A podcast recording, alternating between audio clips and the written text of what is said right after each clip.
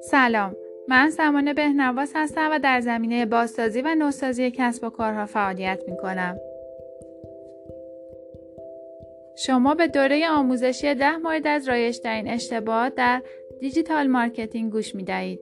اشتباه شماره ده اجازه دادن به چیزهای براق برای پرت کردن حواس شما این اشتباه بیش از هر مورد دیگری مقصر سقوط و افت در کسب و کارهایی است که در بازار آنلاین فعالیت دارند ابزار، تکنیک ها و راهکارها در این صنعت به سرعت در حال رشد و افزایش است و بهترین کاری که می توانید بکنید این است که آنها را نادیده بگیرید.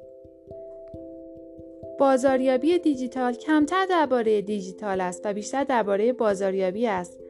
به جای آنکه چیزهای جدید حواستان را پرت کند، تمرکزتان را روی چیزهایی بگذارید که همواره کارایی داشته و دارند.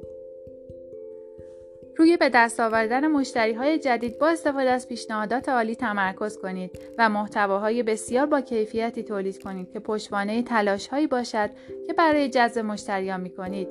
همچنین متمرکز شوید بر بهبود دنبال کنندگان ایمیلی و اندازگیری و بهینه‌سازی کمپین هایتان.